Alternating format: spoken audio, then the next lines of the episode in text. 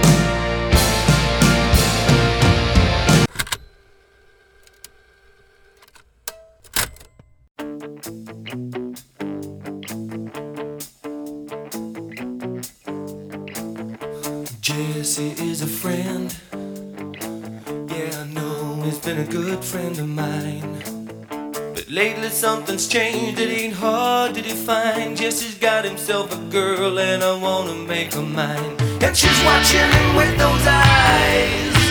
And she's loving with that body, I just know it. And he's holding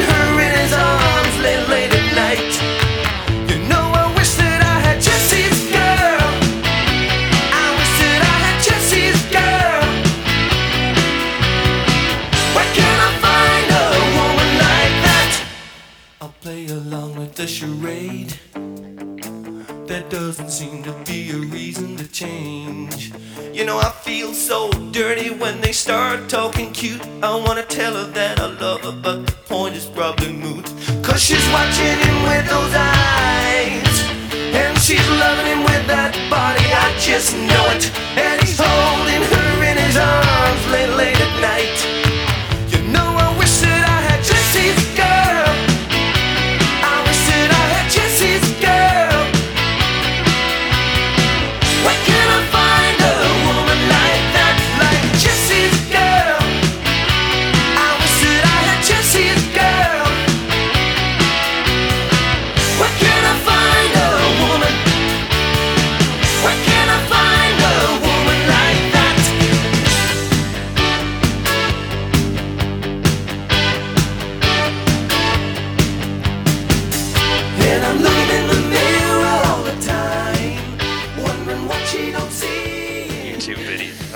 Uh, I'm excited to talk about this, man, because I mean, Inherent Vice is, is coming up next week. it is. Well, this week actually. Um, and Yeah, it's very limited release at first, though. I don't think I'm going to be able to see it in a theater near me until like January 9th, which true. sucks. Oh yeah, yeah, that's right. I didn't even Yeah. think about that. So Yeah. really, this podcast is coming out way, a month in way beyond yeah most people's ability to see Inherent Vice. But people will be talking about Inherent Vice, so we're getting in on the conversation early. Right. And when they think of Inherent Vice, they think, hey, I want to hear two guys talk about Boogie Nights and the Master. Exactly. so that's where that's where our minds are at. Um, for people who don't know, I guess we should probably give them a a frame of reference. Joe's been on the podcast before, uh, but uh, Joe, you you are a, uh, a young cinephile and filmmaker yourself, correct? Correct. I am a writer, I'm a filmmaker, I'm a nuclear physicist and theoretical philosopher, but above all, I am a man, a hopelessly inquisitive man just like you. How's that pay? Not, not at No. nearly as much as I would like. Probably not. Uh, but yeah, I think uh, I think one of the things that we talked about, and, and we're going to talk about uh, another topic from that last podcast that we uh, did together, just the, the solo bolo you and me did. Um, we talked about Pulp Fiction being a big influence in your life, yeah. but I think that. I could could I make the argument that also uh, P.T. Anderson's Boogie Nights did the same? Uh, it did. Uh, weirdly, Boogie Nights came later for me. Okay. I saw I saw Boogie Nights like probably three or four years after I saw Pulp Fiction. Gotcha. If there if there's any PTA film that was as much of an an early influence for me as Pulp Fiction was, that would be Magnolia. Gotcha. So was Yeah. it that was the first one you saw? Yeah, that was the first one I saw, and then I kind of I was all over the place with him after that. I think I actually saw Punch Drunk Love before Boogie Nights as well. Gotcha. Yeah. I think that it's interesting um, coming to to P.T. Anderson because that's a dude that I think Boogie Nights was the first movie that I saw of his, and um, kind of seeing where he's come from, like you know the the his last movie, The Master, and um, even even Inherent Vice, early early news about that, early reviews of that. It I- seems like he's veering far more toward the experimental than Yeah. he did with his first five films, which were which had their moments, but were mostly extremely narrative driven. Yeah, absolutely, and and also he had kind of a bad moniker of, of being uh, an Altman, uh, you know, uh, um, a protege or an Altman uh, type uh, reflection, kind of Right. in the way that Tarantino was a, was accused of being a Scorsese reflection. Yeah, so it's interesting. I, I, before I got into watching Boogie Nights for this podcast that we're doing, I, I rewatched uh, Hard Eight, um, or I, I love that movie. yeah, yeah, yeah. Or uh, or Sydney for for the people, the hardcores that know that it should have been called Sydney. Yeah, P- PTA prefers Sydney. I Sure. like if I can be completely honest with you, I have always held that Hard Eight is a better, catchier title. I feel but you. That's feel you. neither here nor there. I feel you. Um, I think that the interesting thing about that, besides just the fantastic performances in there, is that it feels very much like a really hungry independent film. and and it's so assured. Yeah, just the first Absolutely. time out. Like uh, you can tell his influences are in place. You can tell he's been studying Scorsese, he's been studying Melville, Mm-hmm. and this and this movie is like it's so it's such an economic script and it's so not showy in comparison to some of the stuff he would do in Boogie Nights and Magnolia. It just works. He he knew exactly what he was going for in that film. Right, and well, part of that is kind of also. I feel like I remember him either talking about it in the commentary or in, in some sort of um, uh, interview that he was very much of the mindset: if you put two people in a diner uh, with cigarettes and coffee and have them talk, you can get a scene out of it. Right. And I feel And, and doesn't Hard Eight actually come from a short film he made Yeah. entitled Coffee and Cigarettes? yeah, exactly. Yeah. And I think that that's true. I mean, like it's um for anybody who's a fan of of of P.T. Anderson of of uh, '70s film of French New Wave and and even the independent film scene. I Kevin Smith and all that. These heavy dialogue type scenes that kind of come out of just putting two people in a in a place and letting them kind of uh, discover the conversation, just like a podcast. Even just discover the conversation as it Right, comes along. right. PT, VTA was making visual podcasts before we started, but I- it much more stylish. I think of him as the first visual podcaster. That's what it was. Way great. beyond his time. Totally. But uh, as I'm watching, yeah, uh, Hard Eight is very much, uh, you know, it has all these little bits of flair that will Hmm. come uh, become more prevalent in Boogie Nights, and then down the road uh, with uh, with um, Punch Drunk Love and and uh, There Will Be Blood and all that. But it's, it's, um, it's it's so much smaller in scale too. Absolutely. subsequent films. Absolutely, and and probably the thing that I always think of when I see that movie, besides the great uh, performances from uh, from Hall and and Reilly and, and Sam Jackson, Yeah, Sam um, terrific. Phil, Philip Seymour Hoffman is is a scene stealer even that Yeah. early. it's so like I was just thinking about this recently, like while watching The Master, and uh, he's obviously in Mockingjay right now as well. Mm-hmm. Nobody does sudden volatile bursts of anger as well as Philip Seymour Hoffman did. yeah, it's very true, man. Yeah, because like it's there in Hard Eight. There are a couple moments in The Master, the pig fuck scene. Yeah, obviously. yeah. Punch And- Drunk Love. Yeah. and have have you seen Mockingjay yet? Are you No, a fan of those movies? Okay. I, I I can I can take him or leave him, but I, I definitely like him. Okay, M- Mockingjay is worth seeing, if only for. There's one scene. Okay, there's uh, a running thing in it is like the rebels are making these like PSAs to let people know what's going on, how nefarious and evil the Capitol is, and so on and so forth. Right. And uh, Kat, Katniss is uh, doing her first one, and she's being directed by uh, Philip Seymour Hoffman and the Julianne Moore character. And the whole premise is she just got out of a battle, and she is telling like her soldiers who are like the audience watching this PSA, like. Uh, how desperate their situation is. Right. And like she comes in, she does her first take, and it's not very confident. Katniss is not an actress. Like as soon as she finishes, you hear like from off screen Philip Seymour Hoffman shout, "You've just got out of battle!" and I died laughing. It's such a classic moment, and extremely indicative of like why we loved Philip Seymour Hoffman. Yeah, he could R.I.P. deliver. by the way. Yeah, R.I.P. He Yeah. could di- he could deliver it. I think that it's interesting to him too because he had this kind of a dichotomy of of roles he was known for. You know, being kind of a a sniveling kind of asshole douchebag in a lot of his early work. A sniveling asshole douche- douchebag. He also played a sad sack like nobody Yes, else's business. Yeah. Absolutely, but then yeah, his his uh, his latter career before his death is just it's superb. It's one great performance after another. Master, Synecdoche, New York, Before the Devil Knows You're Dead, just Mm-hmm. Yeah. sterling stuff. Yeah, absolutely.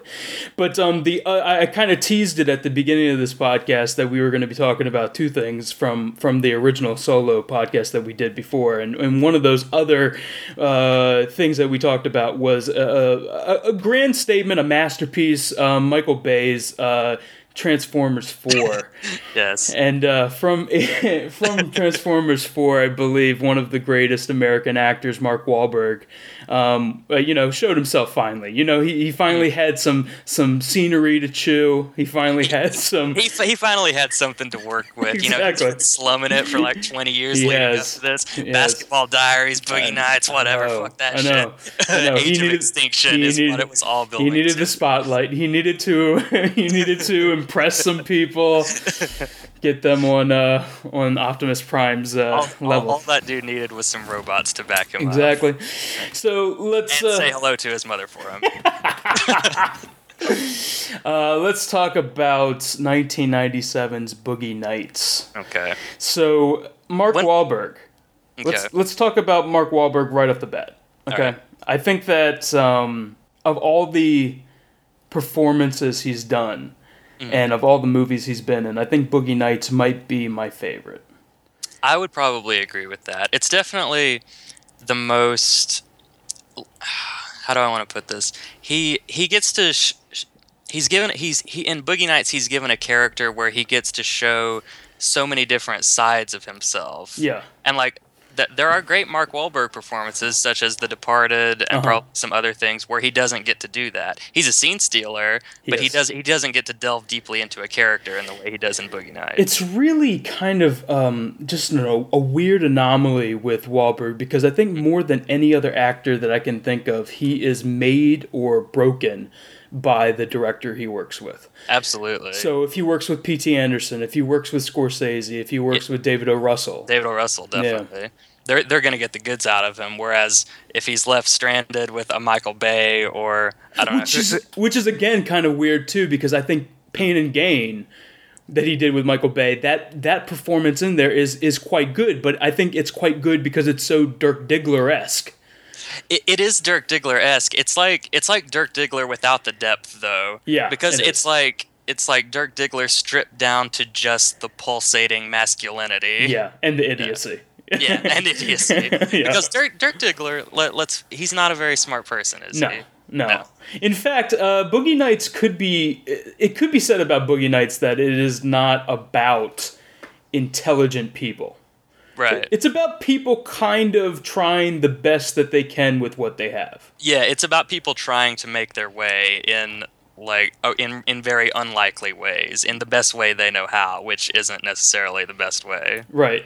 It really like totes this line because there's this, you know, there's the thing of of, of uh, you know, kind of um I think as far as pornography has been kind of depicted, um, it's always skirted this line of being really lurid and not something that's mainstream. Even when it was mainstream in the 70s, it was not as mainstream as fucking Cleopatra, you know what I mean? Right. And and that that's such an impressive thing about this movie because I think it straddles that line really well between romanticizing it and condemning it. Sure, I can see that. But I mean, from the from the standpoint of of being, um, he, here's my problem, and and and stay with me. I, I I'm gonna make a, a roundabout way to make a point. Okay. So Brian De Palma, who is Yeah. widely regarded in many ways uh, i i by two camps. Uh, one camp um, loves him and thinks of him as just you know He's the wild man of the cinema. yeah, okay, I'll take that. Yeah. The other side is that he is unrepentantly ripping off Hitchcock at every turn. But but it's okay. It's homaging, right? yeah, exactly. But I um, like I, I gotta say, if you if you watch any, if you watch maybe three or four or five of De Palma's films, and you get a sense of the type of director he is, he always dawn. It, it always dawned on me. It always made me feel like his perception of women was that he was a very shy, nerdy film geek that. Part of the reason he got into films is to um, depict sex and see women naked. Right. I get that feeling. yeah, I mean from the from the opening sequence of Carrie forward. Sure, Like, sure. Yeah. Or yeah, or uh, what's what's the movie with Michael uh, Caine? Um, um, Dressed to Kill. Just to Kill. Yeah, I've, Just to I've- Kill. I haven't seen that.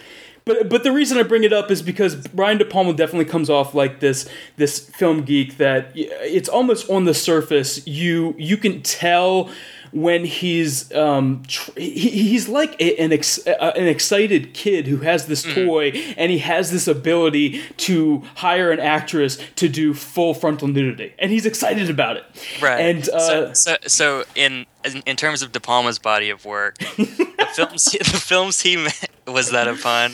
that was very good it was the, very good The films he makes, um, he, he's either depending on what story it is, he's either using it as an excuse to revel in the Yeah. style and what he what he's allowed to show Right. on his on a cinema screen, or he actually has a story to tell. yeah Right. And it's problematic too because I think that I mean again I think that there are people that absolutely love and and don't call it a guilty pleasure at all. I don't personally think that the movie Body Double is quite good, but a lot of people love that movie. That's a fun movie. if, if you're in the mindset for it. If you're in the yeah, if you're in the mindset for it, if you're in the mood for Yeah. it, but Yeah. I It- remember be- be- because it's obvious he's having fun with that one. Right. It's so, it's so steeped in Hitchcock homages that you know he's going crazy filming this thing. Whereas a few years earlier, he made a movie with John Lithgow called Obsession. Yeah, yeah. That was just as much of a Hitchcock ripoff. But he was very self-serious about it Yeah. and that one wasn't fun so it, it just depends on how on how excited he seems i think that Absolutely. translates very much to an audience Absolutely. But with with a movie like Body Double, I feel like the thing that came to the forefront that he used to talk about, I know that he especially talked about it on the DVD extras for that, was that um, he really thought at the time to get the type the type of sex and the type of um, nudity that he wanted in the movie, he was going to have have to hire a porn actress. Yeah. Um, it was just not, there was no mainstream Hollywood actress that was going to do that type of sexually explicit role yeah and he gets Melanie Griffith, and of course, you know that kind of like exploded her career. right But it um, but it's so weird that i in that time, I- I'm talking maybe what is it like maybe 15 years later, we have a movie that is uh, headlined for the most part by well-known actors and actresses. right Even in the in even in the independent scene, Julianne Moore. I mean, come on, who i mean she's known for getting naked she is for most for most movies, especially Yeah. Altman movies. I mean, Short Cuts totally yeah, that's the that's the Altman Carpet matched the curtains we all saw it That's what this podcast is really about. We're going to be talking about that most of the time. yes The uh, the, the the red fire beneath the dress. But um, i like that better but so so this is the thing. This is the the frame of reference I came into um, Boogie Nights revisiting it because obviously when I saw it originally, and I did see this movie with my mother in the theater Oh, wow. when I was 14 years old. oh, um, man, that's incredible and she was she was totally cool with it. By the way, she was great. It, yeah, my, my mother was great with the that kicks ass yeah. no awkwardness No all. awkwardness at all. It, it's funny. I also saw um, I also saw uh, Color of Night with Bruce Willis with her, and that that's also a very sexually explicit movie. But um, nonetheless, what was I talking about? So so Boogie Nights is revisiting it. I'm like thinking, okay, it is really quite special that this movie is made, and that it's it's part um, a, a an expose of of the porn industry in its height and then its fall, and um, it's also an, a kind of a part uh, a biography of, of John Holmes almost, um, who was probably the most recognizable name that came out of 70s uh, porn, as far as males are concerned. And it, it dawned on me, I'm like, it's so interesting, eh, really, if you look at it, how many male actors we know from that industry versus how many female actors actresses we know from that industry. And it's like you you might know 20 or 30 actresses to a male actor. There's very few Right. because so many of them are not they're not headliners in that industry. In that industry, they are paid less unless they do gay porn. Mm-hmm. They are used really just for their tools, if you will. They're well put well yeah, put. you know what I mean. yeah Uh, the the actresses, uh, they the, they the, the, the actor's presence is more functional, whereas the It is. actress's presence, that's the actual draw for what's being Right, exactly. Yeah. Considering the industry is much like video games in its early heyday, uh, could be accused of that that porn is directed is more toward males. exactly directed Yeah. towards males. So the the the exploitation, the um the the money that's made on porn when it was filmed or when it was on videotape, uh, now on the internet, all of it is really based around female performers. Yep. So, what did you think of Boogie Nights when you first saw it? Was it something that really, you know, you blew, it blew you away, or Uh, I, I loved the movie the first time I saw it. I think it took. I think it took a couple of viewings of it for me to really, uh, t- for me to cotton to it in the same way I cotton to Magnolia. yep, and, and I'm not sure why that is. I can tell you what the the very thing that led me to rewatching it in the future was after that first viewing, the sequence that did grab me and got me kind of obsessed with it was the Rahad Jackson Sister Christian drug deal sequence at Absolutely. the end, which uh, I actually talked about on uh, our friend Eric's Making the Scene podcast earlier this year, which should be out soon. yeah, no, that's a that's a perfect scene. I think that if It, you need, it is it is a perfect scene. I don't think there's ever been a better marriage of visuals and music. I don't think it's such in that 10 minutes there is such a meticulous and perfect Right. build of intensity and you're you're seeing it from like four or five different perspectives, and they're all just every bit of that scene is fine tuned to make Yeah. you a nervous wreck. Oh my god! I mean, the With- fucking with- kid with, with- the firecrackers, Yeah, exactly.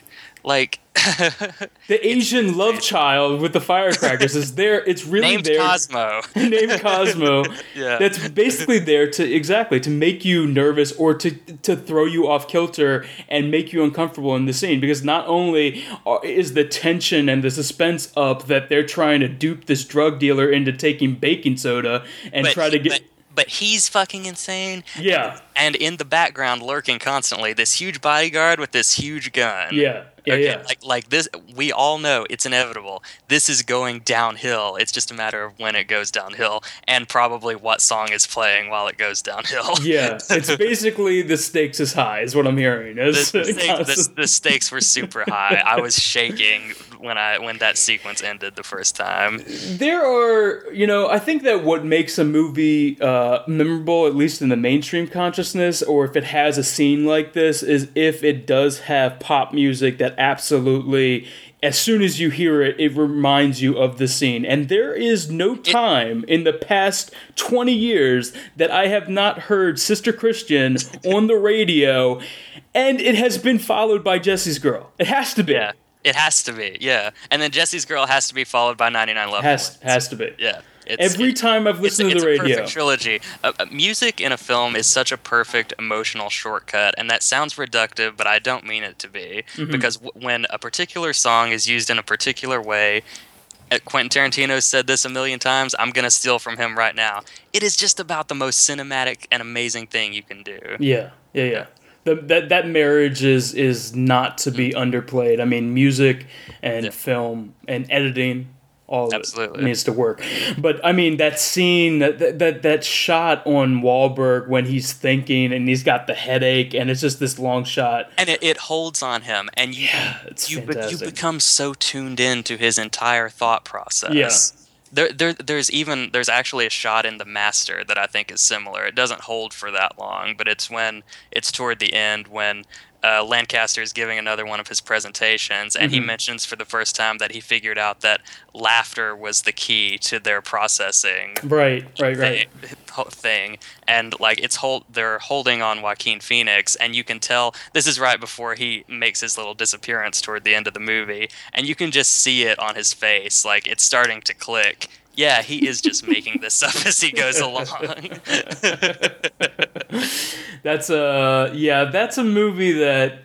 Well, we're gonna get into it. This We'll is get that's, into it, that's a yeah. movie that that I have a lot of conversation, a lot of conversations about, a lot of questions about. yeah oh me too me too I have, I have more questions than answers with that movie which I think is kind of the point Yeah, it's also how I feel about Magnolia, but we will talk about it. okay Um, we'll get to it yeah the climax and fall of Rome. The climax, and I mean that there's going to be a lot of puns in this podcast. Okay, there's going to be a lot of puns, and and the climax and fall of Rome is really, really what Boogie Nights is about. I think.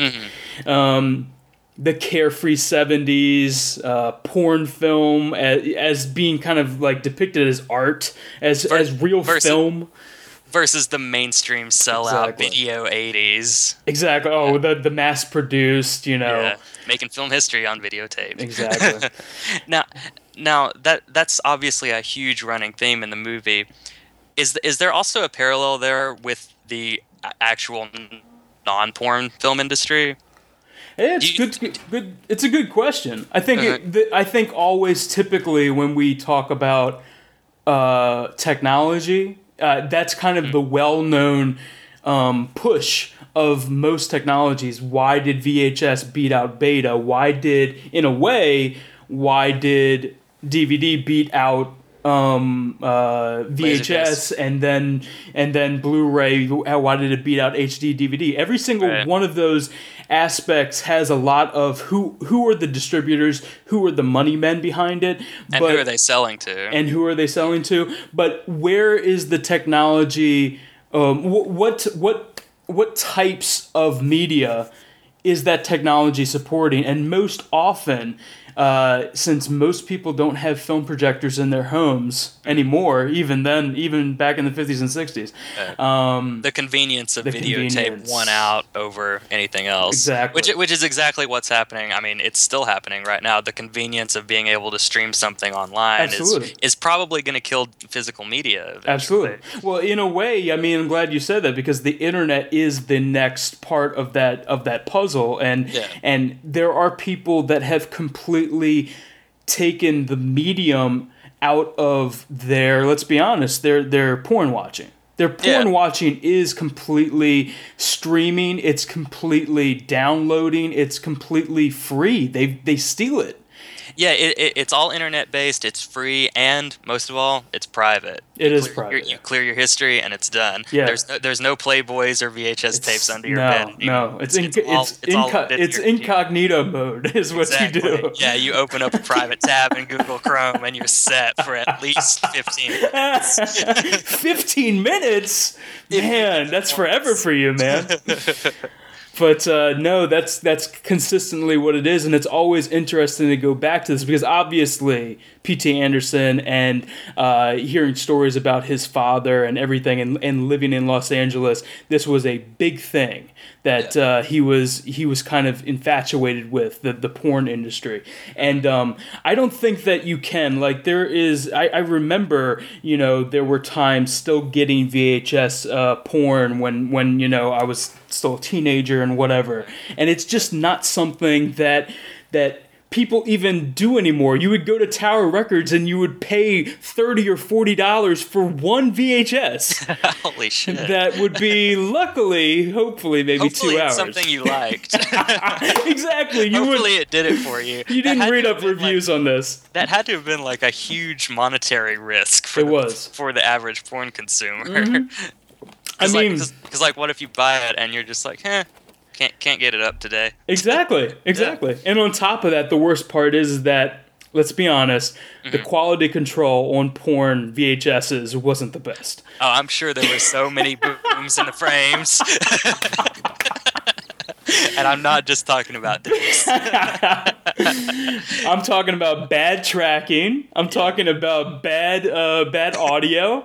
You, you, you're you're buying a factory VHS tape, but it's actually like fourth generation bullshit. That's what I mean. You, in a fucking lab in the middle what- of nowhere. that's what I mean. Oklahoma. that's what I mean. Basically, you're getting a fourth generation Xerox copy of a copy of a copy that they're gonna throw in a box and send to Tower Records, man. That's incredible. I'm glad we don't live in that world. Do you miss it? Do you miss the risk? Wasn't it a little more It was a- exciting when, it- you, when you weren't sure what you were it was exciting. It was it was also exciting because of the time of your life. You know, you're you're 18 or 17 or whatever, and it's just like getting alcohol. Honestly, you you you got Yeah. that fear of being caught. Mm-hmm. That which makes everything better. Absolutely. Had a whole song about it. Absolutely, exactly. but nowadays, I mean, any kid of any age can basically see bestiality porn. They don't even have to worry about it. Yeah, if they want to. If they, if they want to, even if they don't want to, it might be sent right to their inbox. Who knows? Yeah, it might it might be a learning experience. Maybe they're going into the veterinary industry and they need to know how like what the dangers involved are. Right. I'm getting us so off track. No, no. This is this is the this is the goal. This is why I brought you on. Okay, good. Basically, but basically, th- there is this. I like that you said that it was a romanticism for this industry and for this this time period because obviously, you get you get basically an excuse to have a grand, exuberant, epic kind of uh, uh, um, an ensemble cast and a, a parallel upon, upon parallel story of many different ups and downs. Of many different lost souls, Of- just trying to make Exactly. yeah. Can I ask you why we never saw Don Cheadle's porn acting? Oh man. You know, he's um, supposed to be an actor. He even gets turned down for his bank loan for his hmm. own stereo store because of his pornographic acting. And I can't tell you that we were ever that that was ever proven beyond our eyes that he was man. a porn actor. I I feel almost dumb saying this. I never realized that until just this moment. Yeah. Like, Yeah. like, like, what was his function in Jack Horner Productions? Exactly. You don't Like- even see him on the set. You don't. What was he doing there? I think that they just brought him around for the for his country attitude. Maybe Jack really had like, you know, this kid, he's I- gonna be all right. Maybe he, maybe he was like a. I'm just spitballing here. It's like a non-porn extra. Maybe, He Maybe. was, maybe he was like the cowboy who leads the cowgirl to like the, the bucking bronco in the back. Or Sure, something, sure. And then sells her a stereo. That's gonna be a lucrative career. Because he heard a- somebody say deals. anyway. But I think, uh, yeah, no, I, I, I bring it up only to, to say that Don Cheadle, his part in this movie. Really is one of my favorite arcs. really? It is because I think that he goes he he he has this this comic relief of being the most uncool black man you've ever met, uh, with with his country uh, uh, wear and playing country music to try to sell stereos, Right. the hi-fi, high fidelity stereos, Yeah. and um, the first, yeah, the first time you meet him after you see him in the club at the beginning, it is kind of a pathetic reveal. exactly exactly Because you were you were expecting so much more. Because he comes off well at He first. does, He comes he off does. so well. he does. But even even Louis Guzman is like, really the country stuff, really? What are we doing here? Right. Is this and your if, look? And if Louis Guzman is criticizing you, then you know you're in deep shit. And even uh, even Becky Barnett's like, find a new look. You Right. know, get out of here, do this. But um, I think it. I don't know. I don't know how you feel about the ending of the movie, but as the arc goes, as much as Cheadle's involved, and he's he's uh he's got some stupendous fucking scenes. Honestly, uh, great great uh, uh, ability to to really um to be the tent pole of the scene really he's he's he's able to have a, a real spotlight in that scene in the bank and then in the in the in the robbery of the donut store and everything Right. Which is a which is a terrific sequence. it is, and it's again another really tense moment. I think it's something that that uh, forever traumatized my girlfriend, who just saw it out of the corner of her eye. Yeah. But it- uh, it's so it's so tense and that's another thing that uh, PTA is so excels at so much is as much as Philip Seymour Hoffman excels at random bursts of anger Yeah. PTA excels at bursts of violence Yeah, and yeah. it's, it- and it's always so visceral and disturbing Absolutely, absolutely. But uh, yeah, I mean, I, I guess what I'm getting at is that I thought that maybe as I rewatched it, I feel like he might have. I guess the argument could be made that he has the happiest ending with uh, Melora Walters, but Right. um, you know, it's. I guess it's your. I guess it could be left up to perspective. Um, really, I guess the point of of Boogie Nights is to is to depict something kind of changing not really not necessarily completely falling into waste it's not it's Mm-hmm. not um it's not a, a, a terribly moralistic movie at the end of the day. It's Right. kind of um, life goes on. Even when you reset life goes on. These people who have hit the bottom of their barrel um, find some strength in the the pseudo family that they have right the the the, fa- the found family unit in Yes. Boogie Nights is so important The Joss Whedon, the most Joss Whedon thing. it's so Joss Whedon is, yeah. and the weirdly the master kind of is too but we'll get to that Right, right, right. Uh, the the closing sequence of Boogie Nights with the Beach Boys playing over it is so beautiful. Let me ask you something though. Give it to me. Amidst all of these like happy interludes, you know, John C. Reilly doing his magic, uh, uh, Don Cheadle's baby being born, etc., etc. Mm-hmm. We get uh, the Colonel being and I'm not saying he didn't have it coming, but doesn't that feel ever so slightly out of place with the rest of this like incredibly upbeat sequence? Interesting. Um, you know, it, it could simply be uh, transposing um, the happiness that characters feel not the everybody gets out alive. yeah, or even transposing that happiness to the viewer. Like you're happy that this motherfucker, who obviously was doing some pedophilic shit, Yeah, and it's it's so interesting. This happens in Magnolia too. It's so interesting. PTA is so is generally non-moralistic, but he has no tolerance for child molesters. Oh, yeah, yeah. In, in this movie, the only person who truly gets judged is the Colonel. In Magnolia, the only person who truly gets judged is Jimmy Gator, who is another Mm. child molester. Very true. And you I'm glad that you brought that up because that is the the one of the scenes that I talked about with Eric.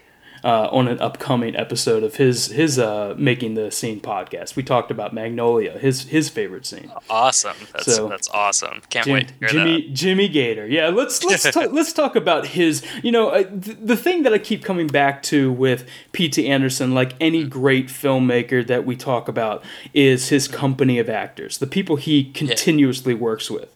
We've already talked about Philip Seymour Hoffman. Obviously, Philip Baker Hall has a, another small part in this as uh, Gondolli is his name. Floyd Gondolli. Floyd yeah. Gondolli, the the man with butter butter in my ass, lollipops in my mouth. I'm a simple man. Perfect. and you've got William H. Macy. Absolutely. John C. Reilly. Yeah, Can I say that John C. Yes. Reilly and um, Mark Wahlberg are probably my favorite duo in film history? Is it because one of them looks like Han Solo? yes, you figured it out. but I mean, they're the way that they work off of each other's um, innocence and stupidity. Like, there's so much of this movie. Okay, so so much of the industry is about perception and so much of the industry like just like jack horner says he's talking about you know big dicks big tits all that it's Right. about the perception but all of these people that are in here become um, uh, successful, I really be, really think because they have this ability to bullshit their way through things. Um, Don Cheadle can bullshit his way, even though he loses the sale, but he he has this way of bullshitting his way. Um, Uh, Jack Horner is very much the same way. He carries himself as a prestigious artistic director. absolutely, But he's just making porn. exactly, exactly. and and that's that's why the transition to video is such like adding insult to injury for him because Exactly. like the, the ego has been Oh, totally shattered. absolutely. He's the David Lean of porn, and he's he's being told he's going to be doing straight to video shots these long. but no, that's that's true. I mean, John C. Reilly and, and Mark Wahlberg are, are also these people that that want to be perceived even in their excess. You know, they want to be perceived as as something great. I love that metaphorically speaking, they have this dick measuring contest about how much you know they can they can bench or how much they can lift and everything. And th- and that kind of strikes off this this wonderful kind of like he's he's the best John C. Reilly It's- is the best sidekick. I know it's it's like it's one of the original '90s bromances in the making.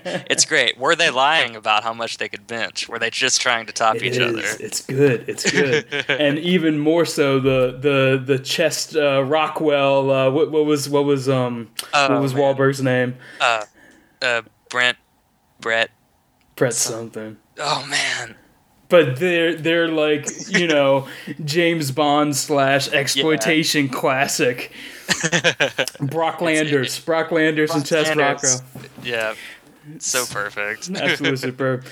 What was um? Can I ask you besides the the grand scene with Alfred Molina and the, the drug deal, what what arc or what character you really kind of picked up on?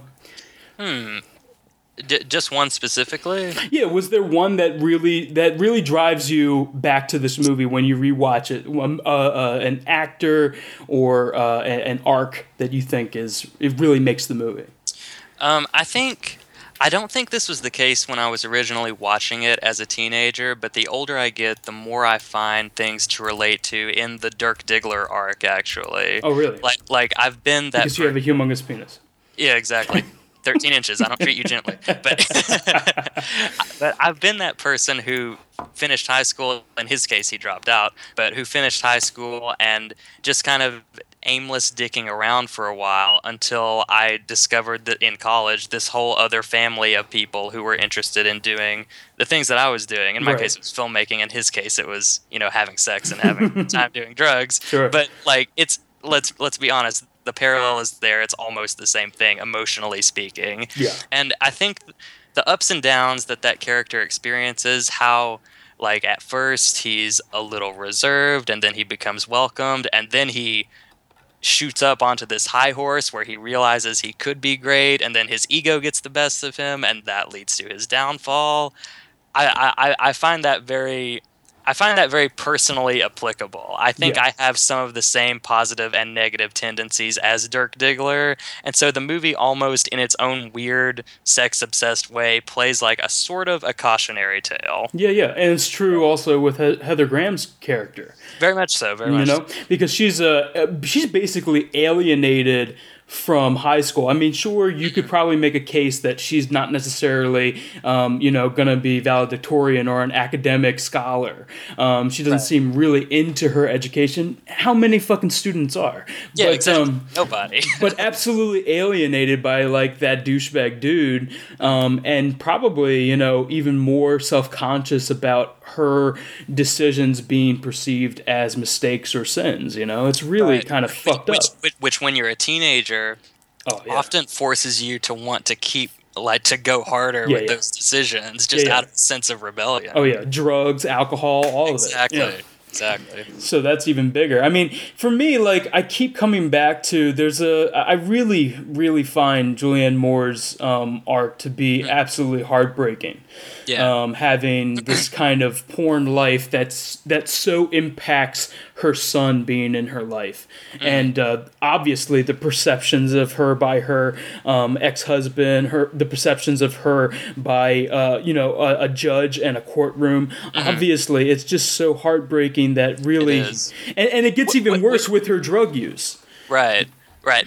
But at the same time, all of that serves to to make her sort of mother daughter relationship with Roller Girl that much more beautiful. Yeah, absolutely. Again, yeah, I, I It's a like great character. I like that you that you that we're really in sync on this, you know, this adopted family thing. Definitely. Kind of, and you know, you Jack know, Horner's the patriarch. Exactly. Everyone else is just living in his world. exactly. And Yeah. talk about, you know, there's a lot of parallels here with with uh, Burt Reynolds and John Travolta. Okay, Absolutely, because Burt Reynolds' career was in just as much of the dumps as Travolta Absolutely. was. Travolta's was before Pulp Fiction. and they they both did so good after the movies of their comebacks, Pulp Fiction and and Boogie Nights. I mean, they're doing great, right? Yeah, sure. Burt Reynolds, uh, I believe, is having a yard sale for his. Uh, it's really sad, actually. What's what's going on with Burt Reynolds? He seems to be uh, close to bankru- bankruptcy. I mean, he got to work with Adam Sandler. That's one only- highlight. the only thing he has in common with PTA anymore. Oh boy. Do you think that at his um his uh, like uh, lifetime acceptance Academy Award or or posthumous, if you will, um, that he that he'll they'll they'll have that as part of his reel that that his work with Adam Sandler? Uh, maybe. I, I think it'll get mentioned in like the like the posthumous documentary about his live Boogie and the Bandit, because that's his legacy, right? Boogie and the Bandit. I think we've got the uh, the title of this episode actually. please, please. Um, but yeah, no, they're they're like we talked about this this this uh, mainstay of, of actors. I love I love Ricky Jay. He obviously uh, P.T. Anderson obviously loves Ricky Jay, and Ricky Jay Oh, is just this. He did a great voice. Uh, he has a great voice. He's the uh, you know David Mamet's man. He's in so many great movies, and he's got this great Chicago fucking perspective on things. He seems like the type of person who would be kind of um, a, a, sense of nobody's fool, even in these lurid and fucked up situations of, of porn or in David Mamet's gambling or uh, you know uh, any sort of a crime in cr- in crime industries. He, he's like the, he's the one who knows all the angles. Absolutely, he, Yeah. he's nobody's fool. Th- Right, absolutely. right. He in an, in another life he could have played Winston Wolfe in Pulp Fiction. Oh, absolutely, absolutely. Um, can we talk about William H Macy? By all means. as the most emasculated husband in uh, in the history of film. We're talking about the history of film here, people. There's a lot of it in this movie. Uh, but yeah, this open relationship, uh, uh, much against his will, an this open. almost terrifyingly open relationship. he he has no say in it. It being an open relationship uh, with he, has, his. he has no say, and she has no sense of how far she can go without embarrassing him because she doesn't give a fuck. Yeah, absolutely. And, and and he gives her no reason to. Absolutely. His wife, played by Nina Hartley, who is a well-known porn actress. If you uh, if you were uh, a fan of movies in the seventies and eighties, but uh, yeah, no, it's it, it's it seems to be kind of. Um, it seems to be kind of a joke that sobers up as the movie gets to the point that I'm I'm moving towards. But Yeah. uh, you know, early on, it's like, "What the fuck are you doing?" And uh, she's like, "Get out of here! Just let me do this thing." Uh, you're fucking my wife, and the guy's like, "I'm sorry." Yeah, exactly. that sucks. Like And- uh, initially, d- would you say you sympathize with Macy oh yeah, definitely. immediately, and then do you continue to sympathize with him the deeper we get into this? I mean, at some point, you need to break off into a fork. Is it ever right to commit violence? And I'm personally of the belief that no, you you shouldn't commit violence, even for something like that. I agree, but like up, up to that point, are you still with him, or do you start to see it as sort of a You mean up to the point of him doing it to himself, or no? Up to the point of him killing them. like, I'm, I'm on board with this movie. you're on board. You're on board with this movie, or you're on board with him? Do you still sympathize with him? oh, do I sympathize? Uh, Yeah. Is is there a point where you start to think, oh, you could have done more to either prevent this or Uh, about this before resorting to violence? I think this question is more telling about you, Joe, than me. is it okay. Am I being too judgmental? No, no, no. I well, well, how do you perceive that? How do you perceive that? Do you think that he could have done more? Um, do you think that he was so emasculated and kind of um, what's the word I'm looking for? Paralyzed with his em- emasculation that he didn't think that he could do anything to to change it? Yeah, yeah. I think I think his decision of violence at the very end is totally an act of desperation. I think that, and maybe this isn't totally his fault. Maybe he needed maybe he needed a motivator to make this happen. Mm-hmm. But in, in in a better world, something should have clicked in his brain to say, "Hey, I just need to distance myself from this situation, whatever the cost, whatever I lose." it's very it's very interesting too because you would think that him being in the porn industry as desensitized as he is to it um, maybe he's just desensitized to sex. He's not desensitized to the old-fashioned values that he attributes to sex Right. you know you shouldn't cheat on your husband whereas in that industry it wouldn't be completely strange for you Yeah, to have an open relationship or a swingers relationship with Yeah, it your was, it was wife certainly not unheard of in that industry. Right. You know my favorite. You know my favorite part of this whole movie. What is it? Him locking the door after he gets the gun from the car. He locks Oh, the right. door on the car. Yeah. Now, So in my mind, does that mean that he thinks that he like when did he decide that he's going to commit suicide? When he came out of the room, when he finally felt it? it's a good question. Because if, If he locked the door, I think maybe he's just, you know, being overcautious. Is it just force of habit? What is it? Um, may, maybe he knows. Perhaps he knows what he's about to do, and he wants to. He wants to prevent himself from making a getaway. Maybe he wants the punishment that's going to follow because he knows how horrible this thing he's about to do is, and Right. then like at at the very end, after he's done it, he pussies out and kills himself. Instead. Right, right. May, like maybe that's one reading.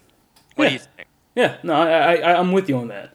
Um, I do like the biggest part of since we're getting into kind of the thematic and the stylistic choices of, of Anderson. I do like that he is constantly, like you said, not judgmental, but he's not um, completely a person that will always follow something through to its denouement. He won't tie up everything. He'll Right. let that kind of sit with you. It's a very 70s uh, American New Wave or, or French New Wave type thing. I really like it a lot.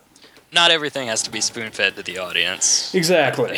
And I think that that's something that we um, definitely are in need of more and more these days, honestly. Um, but yeah, can I go through a little bit of a timeline here since we're talking about the, the climax or the rise and the fall of, of Rome, you know, the porn industry? Um, Totally. We talked about this kind of idea. I mean, the best times of their life is still when they are in an industry that they at least perceive as art. At least Jack Horner does. Um, you know, uh, Farrah Mm. They, th- they think they're they think they're gathered together for a great common cause. Exactly. Yeah. Exactly. We they, they they just care about the business. They care well. They care about the art, but they care about the idea of you know giving the consumer something fantastic. You know, Right. Like Right. like They- like an old school filmmaker would.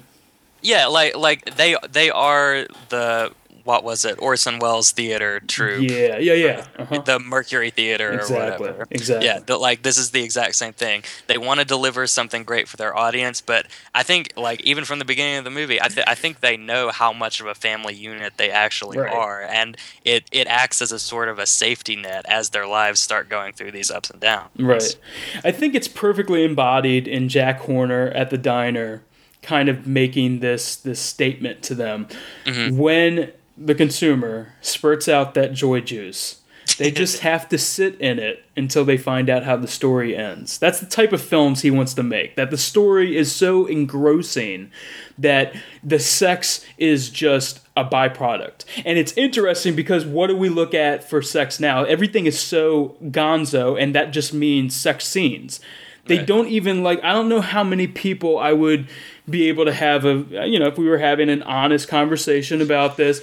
Um, watch porn for the stories or watch porn for the movie par- portion of it. They really are watching the sex just to get off and, and move on to the next thing of their day. Right. You know, it's commodity now. It's so much a commodity that um, the the artistic thing that it's taking from, whether that is aping um, grand films of the past or making a sexual spin on some sort of movie that people know. Even back then, fucking porn parody was a big thing. Right.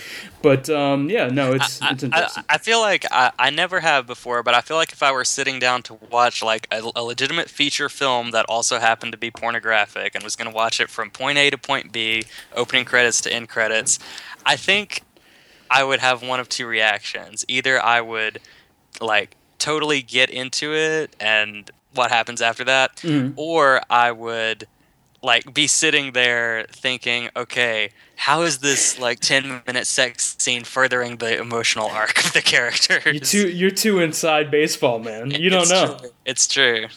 But I mean, like, it's how many times? This. Huh? We're through the looking glass. I know. I know. Yeah.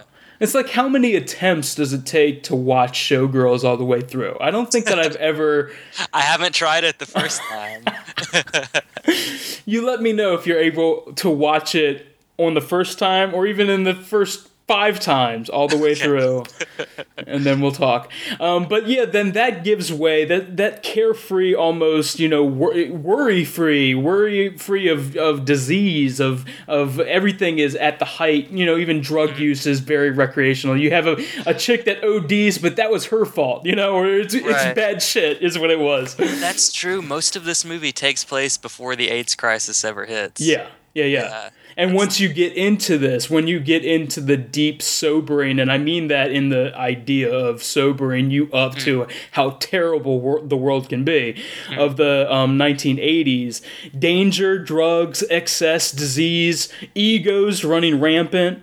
Uh, definitely sexism, racism uh, already there, but even worse in the 80s. Yeah. Everyone suddenly becomes more concerned with themselves than the people around them. Exactly. I mean, Dirk Diggler is is the Yeah, arc that he's totally indicative of that. Absolutely. He, he is the 70s to the 80s. Absolutely. If you look at Dirk Diggler's AVN award speech in 1977, Uh-huh. how how hopeful he was, big saucer eyes of, of how great Brock Landers and these these ideas, these hopes he had for the industry, um, and ver- and put that you know compare that to his speech in 1979 where he just gets up there and he's like. Thank you. you know, that's very indicative of a, a, a of how he perceives himself, just in a two-year span. he knows how far he's fallen. Like he like it's becoming harder and harder to uh, uh, to reconcile the delusion with the reality. yeah, absolutely.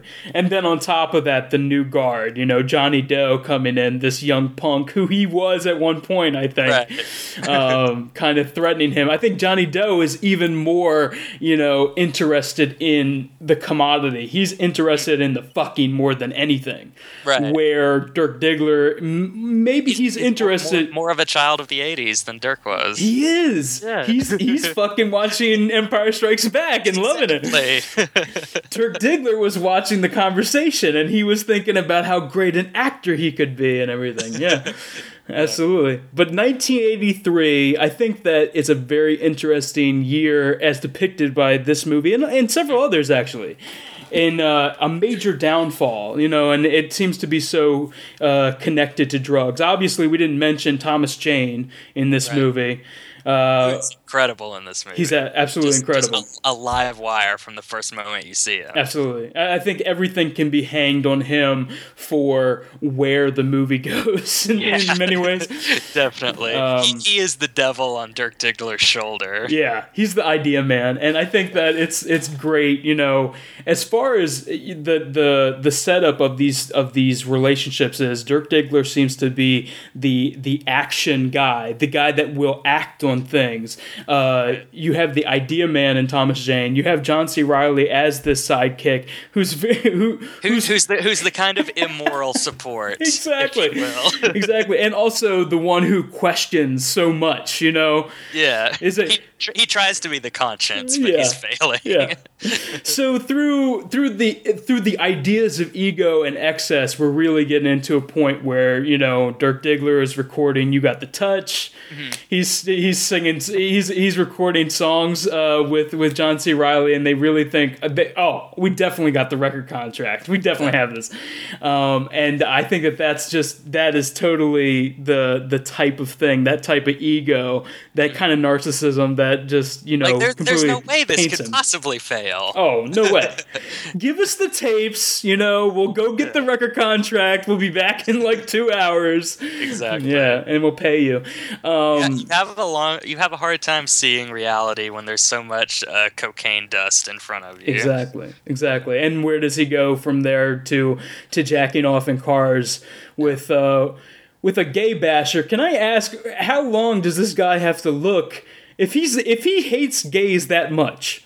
Mm-hmm. How long does he have to look at Dirk jerking off, and why does he only signal the guys? Does he signal the guys to come in? I think he does. Yeah. Yeah. Why does he wait that long if he's such a, a gay hater? I don't get it. Maybe he's, as Kevin Smith would put it, a closet self-loader. Ah, there you go. Yeah. but um, it's it just bottom of the barrel. You think that Yeah. you can't get any worse, and of course, and then it does. Yeah. And then Rahad Jackson happens. exactly bright, bright, bright ideas. Let's go rob a drug dealer, or not rob, but try to dupe one. Yeah.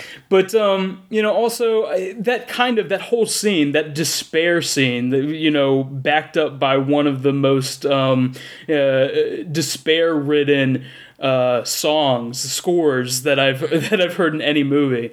Um, I think he's reused that. He re- reused it from Hard Eight. Really? Yeah, it was in Hard Eight Yeah, towards the end. they are both Michael Penn scores, aren't they? Yeah, yeah. Yeah.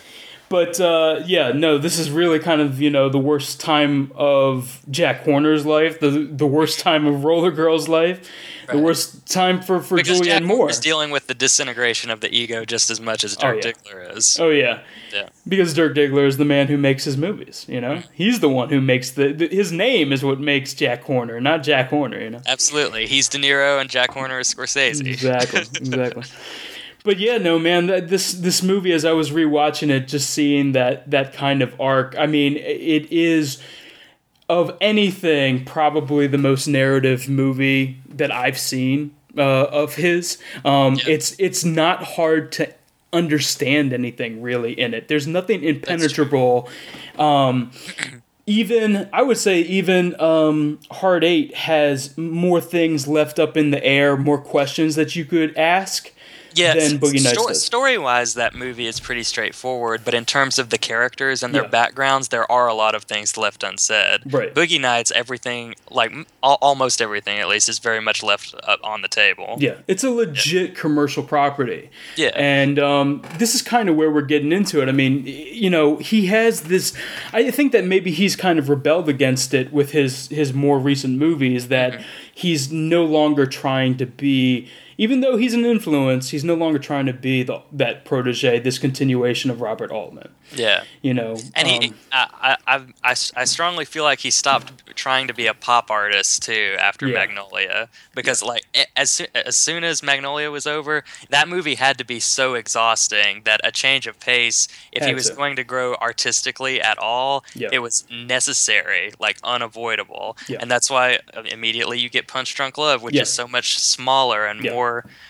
Uh, less narrative driven, just as much character driven. Right. And but then- also, you get rid of this element, this, you know, Nashville element or Short Cuts element or It's- it's MASH not- element it's- of the ensemble cast. Yeah, it's not an ensemble anymore. Yeah. It's focused entirely on one character, which carried over to There Will Be Blood too, just Yes. on a more epic scale. Yes, and and the master too. The master, Master, is too. so focused on really two sides of a coin, Right. And um, Or, or three sides of a coin. there you go. You can you can Yeah. make that case. You can make Yeah. that case. Um, but um, I think more than anything, visually speaking, and we're we're we're kind of wrapping up here with Boogie Yeah. Nights. Probably the long shots, you know, the long Mm. duration shots, the dolly shots. I mean, that dolly shot of the club at the beginning. The opening in the club, Yes, absolutely. William H Macy killing his wife, Yes. the, the the long shot on Dirk in the house at the end. Yes, absolutely. Yeah, it's it's It the, smacks the, of the, the technique. It's so exuberant. It's so showy. Calls attention to itself Yes. that it's undeniable. Yes. The, the the skill on display can't be fucked with. Yes. And playing with oh, I also thought about this playing with where source audio is coming from. That's a very Altman esque thing too. Yeah. Um, totally. As he's going through the club, hearing each little person's uh, you know conversation and everything. Yeah, the the the background dialogue that is very much an Altman thing as well. Right. And we're getting yeah, honestly, I'm glad that you said it because it, feels like he's exuberant. It feels like he's hungry. It feels like he's vibrant. It feels like he has something to prove. Yes. with Boogie Nights. Um, I remember seeing the the making of stuff, the kind of actors um, workshop stuff that they were doing for Hard Eight, and it seemed like I'm going to film these grand scenes of, of acting performance of, of dialogue interwoven i'm gonna get great acting performance like he was doing a play Right. and i'm gonna It- film it Yeah, it's it's so interesting that watching the parallel of his career with Quentin Tarantino's career Right. because they both started out with a very small scale French New Wave influenced uh, crime piece that is largely comprised of a bunch of tough guys sitting around discussing the intricacies of whatever it is they're trying to do Reservoir Dogs and Hard Eight. And then also in both cases, they each follow it up with their big pop masterpiece of the 90s I that, love it. everyone, that it. everyone still talks about. you, blew, you blew my mind just now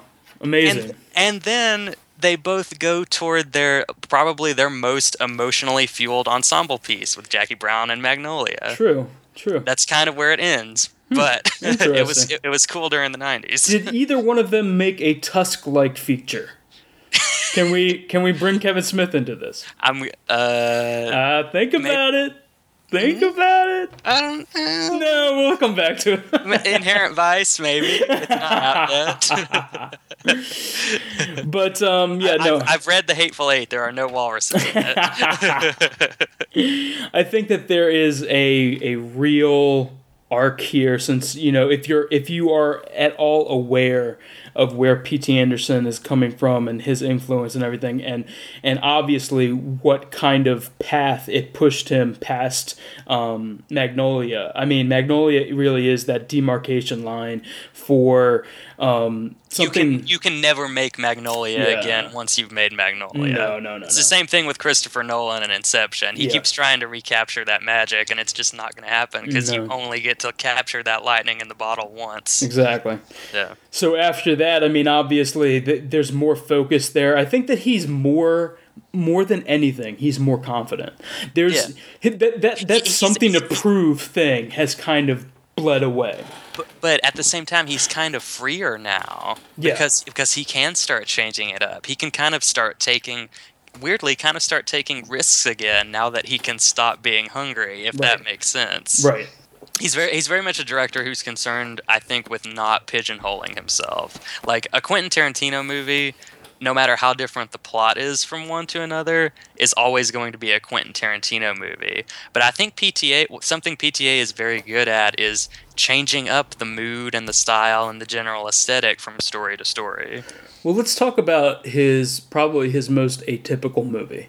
Because in a way, I think that it is, it might be kind of the boiling down of every movie that came beforehand to something that is almost completely shorthand.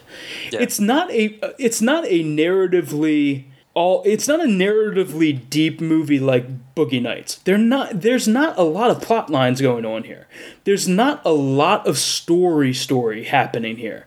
It's very pointed. It's very it might you might have multiple themes here, but it's it's a very small story.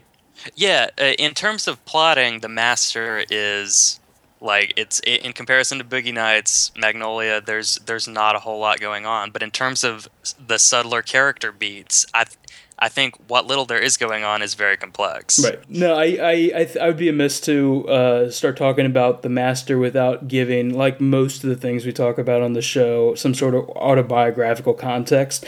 Um, I I think I talked about this on uh, Kenn Edwards, so let's get to the point podcast when I was on that show, um, talking about how I had this phase um, where I was having panic attacks.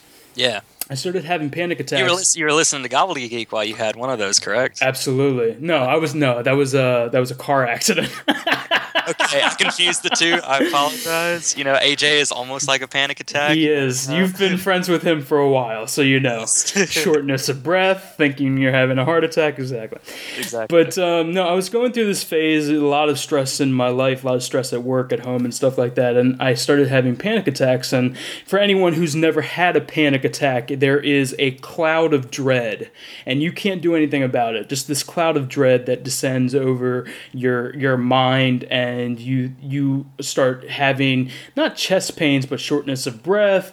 Um, You think you're having a heart attack or whatever, and whatever you do, you think that you're gonna die right there alone, and no one's gonna find you. Okay, even if you're out in public, okay, you're gonna feel that. It sounds so- intense. It is, and it, it is intense, and that is why it took me three times to see the master before I was able to watch it unfettered. Oh, the, fir- man. the first time I saw the master. Um, we were at this really nice uh, American Film Institute kind of uh, um, art house theater out here in Silver Spring, and uh, we saw it, and it was you know a packed audience. Every seat was taken, and uh, obviously already that's not a perfect atmosphere for someone who's about to have a panic attack. Right. But uh, I start noticing I'm getting headaches, I'm getting dizzy and everything, just This is, sitting there. this, this is also kind of the wrong movie for someone who thinks they're about to have a panic attack. Not, yeah, absolutely. Aimlessness. I have shell shock. I don't know what's happening. We're already going from the window to the wall. like, already. But uh, I know the exact scene, and this is even funny. Uh, the exact scene where I had to leave the theater was the one where Freddie Quell is seeing um, all the women that uh, that uh, that um, uh, Lancaster Dodd is singing to naked. and they're all naked. Yeah, Yeah. yeah. Oh man. So maybe I was just hot under the collar. I had to maybe, leave. maybe this was your boogie nights moment. exactly exactly. So that made me leave the theater and unfortunately it was uh, about two or three weeks before i saw it again. And and this time i saw it with a friend um, and it was a empty theater at the same at the same afi theater but an empty theater this time. Um, and it was uh, i still had the feeling still had the feeling. It didn't didn't cause an attack but i had that feeling throughout the movie Were you feeling it before you got to the theater? no no no no. Okay, so so it happened during the movie. again yes Did it perhaps? This is just like a question. Did it per- perhaps happen because the movie caused you to recall the way you were feeling the first time you tried to watch the movie I think- and had that experience? I think you're absolutely right. I think that's what happened. Like I, I also um, saw uh, End of Watch, that David Ayer movie, Yeah, I saw and that. that's a movie where I started having another panic attack, but I, I was able to talk myself out of it. Like in, in my head, I was able to get over it. So when I saw End of Watch, I didn't think about it, but I thought about it the second time with the Master because obviously I was worried that it was going to happen again. Right. So anyway, Maybe, maybe with the master, you're not th- you're just not thinking about how uncommitted to the handheld device is. you got me perfect. It's just you know the aesthetics that are completely in my mind the whole time. yeah. But uh, it really, I so I saw it complete that second time, but I gotta say I had a really, I just, I don't think I I registered it. It didn't, it didn't touch me in, in any particular way. And then it wasn't until I saw it on on Blu-ray uh, much later. Um, When it came out, that I watched it really unfettered, without this, you know, this dread, uh, even the possibility of dread hanging over my head. Right. So You watched it safely in your home. You In my home. it more then. Exactly. I think I enjoyed it uh, a little bit more. I was still. This is definitely at that point. I was still kind of middle of the road on it. I was like, nah. But when I rewatched it this time for Uh-huh. this podcast, I got to tell you, I really, really appreciate it. It's glad- not a. Per- it's not a perfect movie. It's not, but and and it's a tough movie to deal with. I remember to get autobiographical on this end for a second. I remember back when it came out, the year 2012. For months leading up to it, like I was like Tusk levels of obsessed with this movie coming out. Every time there was a new trailer, and this The trailer, some- the poster. this movie had some excellent trailers Yes. too. They they were all just as uh, haunting and irregular and set to irregular rhythms as the film itself is, Yeah. and like that. Knowing it was Paul Thomas Anderson, knowing Joaquin Phoenix and Philip Seymour Hoffman would be going head to head in it, Yeah. everything about it just made me more and more excited for it. Yeah. Uh, it came out September 2012. I called out of work on a Sunday at the last minute to go to Knoxville and see it with my girlfriend at the time Yeah. and uh, we watched it and I, as I as we were leaving the theater, I distinctly remember having the sensation that I had just seen something great, but that that I was not sure what what thematic takeaway or Yeah. what emotion I was supposed to be leaving this story with. it takes a long time. I, I gotta be honest. Eh, it- You have to see this movie a few times for Yeah. not only it to sink in, but to really discern. At least for me, I had to watch it a lot to discern what I really felt was the first time impenetrable for me. Right. Th- this was my third viewing of it, and I think it's it's still not totally there, but I think it opened itself up to me by far the most of any of the three viewings this time around. Right. Like I said, it's not as impenetrable as people think, and I don't Right. think that it is um, as I don't think that it's like as deep and hard to to crack as people make it. Exactly. It's not like okay, like let let's get into it right now Let's you do don't it. mind. Let's do it. Okay, this movie hit hits credits. What you watching it this time? What do you th- what do you think the point of the master was? By the by the end of that point, Yeah. uh, I'm gonna say that there are two ends to this. Okay. There's the Lancaster Dodd ending with Freddie Quell, Mm-hmm. where he's singing "Slow Boat to China." Right. and then there is a joke of an ending that Wh- which is him seducing the girl with the processing questions. processing a girl during sex basically as Yeah. i read it equaling perverting or penetrating pun intended Yes.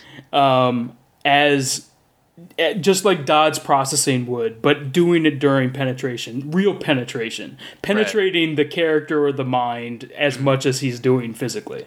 And is he is he doing that penetration out is is he making a joke of it or is he doing it out of a sense of longing? That's a good question. I mean, sense of longing is that is that that movie wide theme here for Right. for Freddie Quell. Right. Because I think he's making a joke of it. Absolutely. Yeah. I'm with you on that. I feel like his perversion of it mm-hmm. is is so endemic to his character. Yeah. He's the animal. He he is the animal, and I, I think that this this might be me taking the title too literally. There was this whole thing back when this movie came out. It got to a point where people started making fun of people who would be like, "Oh, I think A- Amy Adams is actually the master." No, actually, Philip Seymour Hoffman's Right. son is the master. Who is Right. the fucking master? But I think.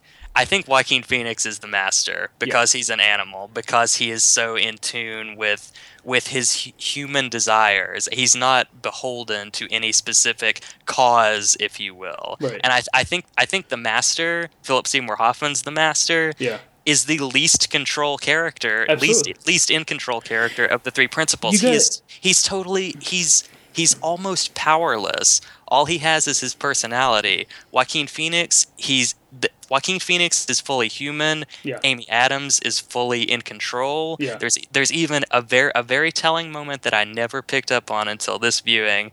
In it's in the first it's in the first processing scene. Lancaster asks Freddy, "Do you ever have bad thoughts about Master Peggy?" He calls that character Master. Oh. Like I mean, he's he's a figurehead if anything. Interesting. Yeah, because the, the way that I, I mean, this is so on the surface, but I don't think that people realize this kind of dichotomy. At least mainstream audiences don't re- realize this um, uh, dichotomy, and maybe that's why the movie didn't do as well. I mean, it was an artist, uh, an art house, you know small Uh, Every, everyone who is concerned with Release. movies went to see it, but Sure. not not most other people. But I think even people who and and honestly, uh, another movie that's incredibly narratively driven, There Will Be Blood, which is my favorite movie of P.T. Anderson's. It's a masterpiece. It is a masterpiece, and it's got uh, great characterization. When I come from that movie to this movie, which by all accounts would be a disappointment, I watch it again and I'm seeing Lancaster Dodd. He's a shyster. He's a fake. He's perverted in his lies. He's he's he's Daniel Plainview. he is, and he's Yeah. he's and he wears this fucking coat of academic sophistication, where he where he judges everyone else, in, including Quell. So this snake oil salesman, you know this this man who you know uh, quick wit and uh, and uh, and a silver tongue, Yep. is judging this man who Freddie Quell is honest about his sins. He's Mm-hmm. honest about his animalism. He might not even be uh, conscious of his scoundrel attitude, but he does it. He's just he's just living. He is him. Right. And Lancaster judges him, but isn't he also sort of using him? Absolutely. He's using him for alcohol, definitely. Absolutely, Do, at the do you think something I picked up on this viewing that I also hadn't before? Do you think uh, Lancaster's feelings for Freddy veer into the romantic? Yeah, absolutely. How do you read that last scene? How do you I mean- read that? I mean that that's definitely how I read it. That is that is a scene of a spurned lover making a last attempt to draw back the person who rejected him. Mm-hmm. Yeah. Yeah. Because at that point, I mean, you know, he's already been accused of, uh, Quell has already been accused of not being able to even take this life straight. He's always Right. got to be um, He's always he's, he's always drunk. Got to be drunk, and he's he's very sex obsessed. But it, uh, let me say that again. He's very sex obsessed, but it's it's always directed at women, right. and it's uh, that re- that relationship with between Freddie and Lancaster was never going to be more than a, either a friendship or a master servant Yes. kind of deal. Well, it's such a spider web too. I think that's what makes it impenetrable for some people. That some people cannot discern because it's not said. It's it's something you have to read into it. I mean, the mm-hmm. most on the level type things you can kind of take away from this is that the cause, the people around Lancaster Dodd, including his wife, his son-in-law, um, his daughter, um, the Laura Dern character to a certain extent, um, these real followers, the real true believers, um, really don't trust Freddy. And I wonder about that with you because do you feel like they don't trust Freddy because he's the, the weak link, he's the blemish on the cause? I I wonder if it's not so much that he's a weak link in the cause as it is they realize what his ability and his influence could be to Ah, make right, right. Lancaster a weak link in the cause. Gotcha. Gotcha. Yeah. Because I keep seeing that, and I think of you know obviously you, you know so much of this is is based on Scientology so much Right. of this is uh, L. Ron Hubbard and people know knew this coming in knew this from you know the outset um, what this movie was supposed to be dealing with but it's this mob mentality this gang Right. that um, the cause really is you know if you're a true believer if you're a follower you're a gang when Freddy is at least acting like a true believer he's a thug he's a fucking you know Oh, he's yeah. the, he's the dude they send in to find a to to, to quell to, Well to, to quell dissidents you know He- anybody who says anything he- against them he puts on a good performance. Like you, you believe that he is dedicated to what to this uh, to th- to this system of doctrine that the cause is trying to espouse. Yeah. But but I think I think the ending kind of pulls the rug out from that. Well, you like, s- it, it lets you it lets you know that this was always Freddy trying to find his place and not being able to find it. Well, absolutely, because I think that it, you you see little moments of that. You see, anytime that he's violently reacting, uh, Freddy is violent re- violently reacting to any sort of detractors or critics of uh, Dodd. It seems to me that he doesn't want to be reminded that he's trying to convince himself too. Right, right. He's he's he's fighting just as much for his own sense of belief Yeah. in this in this whole mess as Right. he is for that of the others. Right, bringing back doubts. So you have the skeptic at the party who's asking about the the, the cause. Uh, what was it? Uh, um, curing leukemia. Yeah, And uh, Laura Dern and and you know the the scene that she has uh, not with Freddie Quell, but Laura Dern having that scene with um with uh, Where she, Dodd. where, where she starts to question the the, The word uses, Yeah, where yeah. he changes it from recall to imagine, Right, exactly. which which kind of uh, is more reductive, as- Exactly. as, far as how how real the cause actually is. exactly. Yeah. And then Freddie with the And- other and guy. in, in both of those instances, uh, Lancaster's reaction is the same. He starts out trying to be reasonable, but it just grows and grows with him over the course of the scene until he has his Philip Seymour Hoffman outburst. Exactly. Yeah. That's that skeptic at the party scene. I think that I was really admiring how he was keeping it together because I knew that he was going to blow his top. I'm talking about like the first time I saw it. Right. and I just could tell that you know where is his where is that that time where it rips where his temper just cannot be held under anymore and it's so oh, interesting was, if it was me, it would have been the time he said "excuse me" like 15 times in a row. that's where that, that's where you would lose your shit yeah, exactly. but uh, no, it's so interesting between the skeptic at the party where he seems to be really trying uh, to keep his patience going to the scene with Laura Dern where he like it takes three lines before he's like you know Yeah, this is it- the new way. it- it is quicker in that scene. Yeah. And No, I think that it's interesting that both of them, Quell and Dodd, have Yeah. this for different reasons. They have this, you know, Dodd doesn't want to be found out, especially to himself. He doesn't want to be found out. uh And uh, to Quell, it is constantly. Um, what what is he doesn't the, want to find himself out. yeah, absolutely. But also, he I think that he definitely has um has um Dodd to thank. Like he's got admiration for Dodd.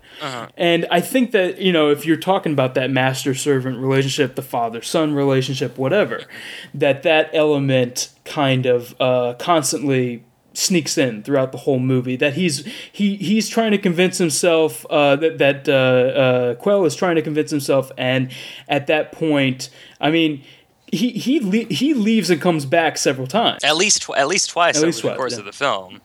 absolutely and so I don't know I think that it's interesting as I was rewatching this what do you think about his um connection to Doris this plot line Ooh. Yeah. Uh, the Freddy's relationship with Doris is obviously key because that's the thing. Any anytime Doris is mentioned in the processing or the conditioning sequences with the cause, Yeah. that that is the thing that that triggers Freddy's short fuse. It's the thing that makes him get get angry, get violent. It's the thing that causes him to cry. That now trademark Joaquin Phoenix single tear, which Yeah. is just amazing.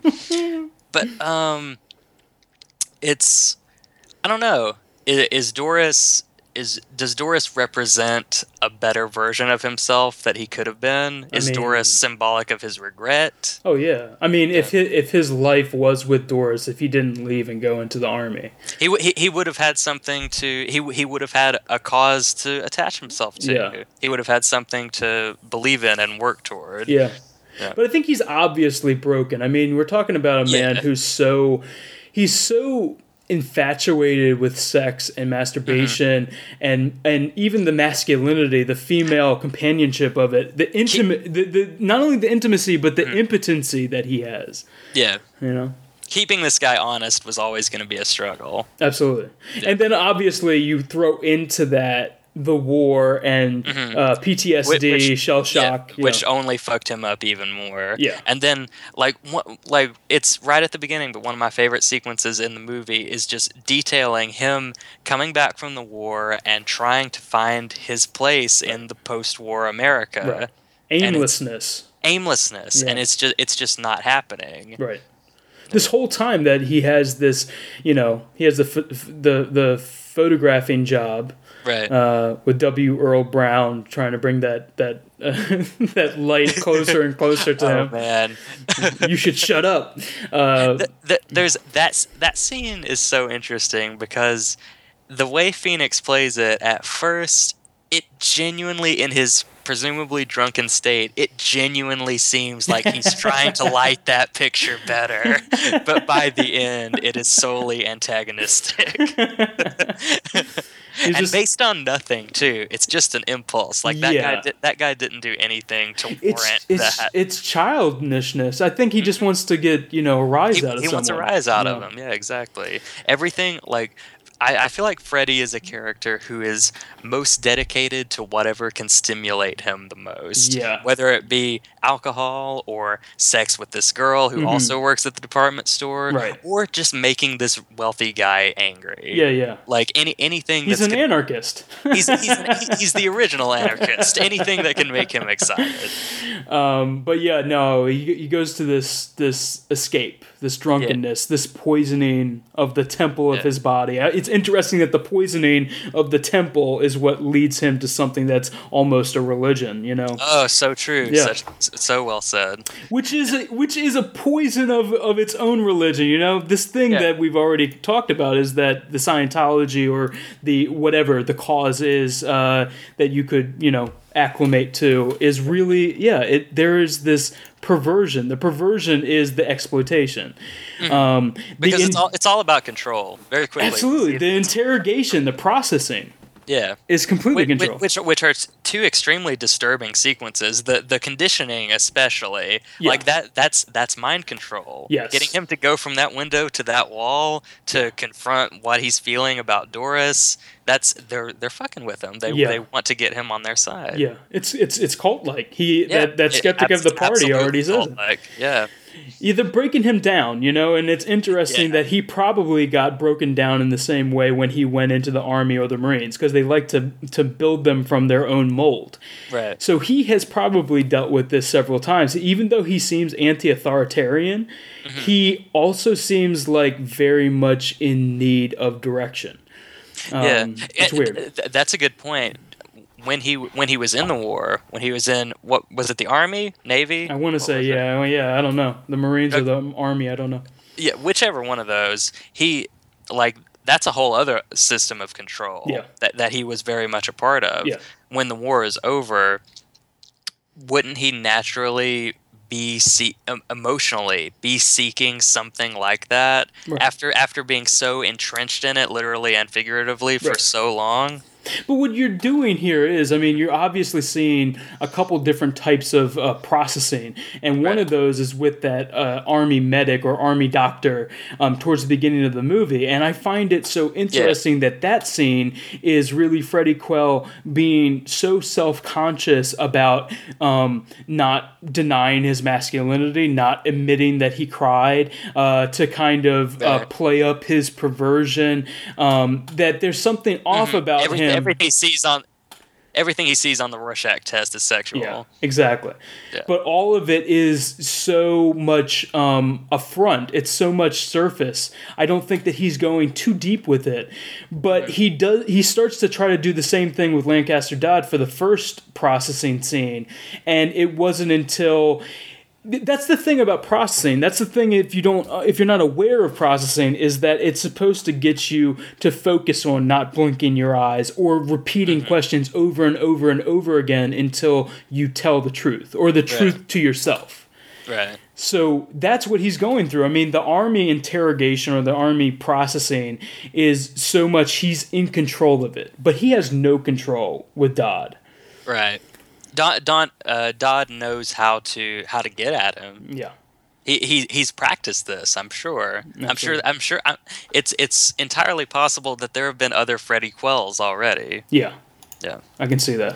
What did you think since we since we've been talking about um, how different this movie is to uh, P.T. Anderson's earlier work? What do you think is the signifier of that? What do you see that's that maybe is is different or a distillation of his earlier uh, style?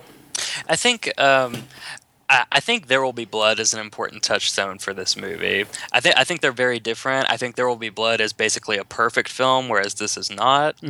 But um, I think the grandeur of the cinematography is similar here to There Will Be Blood, Yeah. and I also think the There Will Be Blood large sections of it have a sort of almost novelistic, not quite episodic uh, I can see that. structure to them Uh-huh.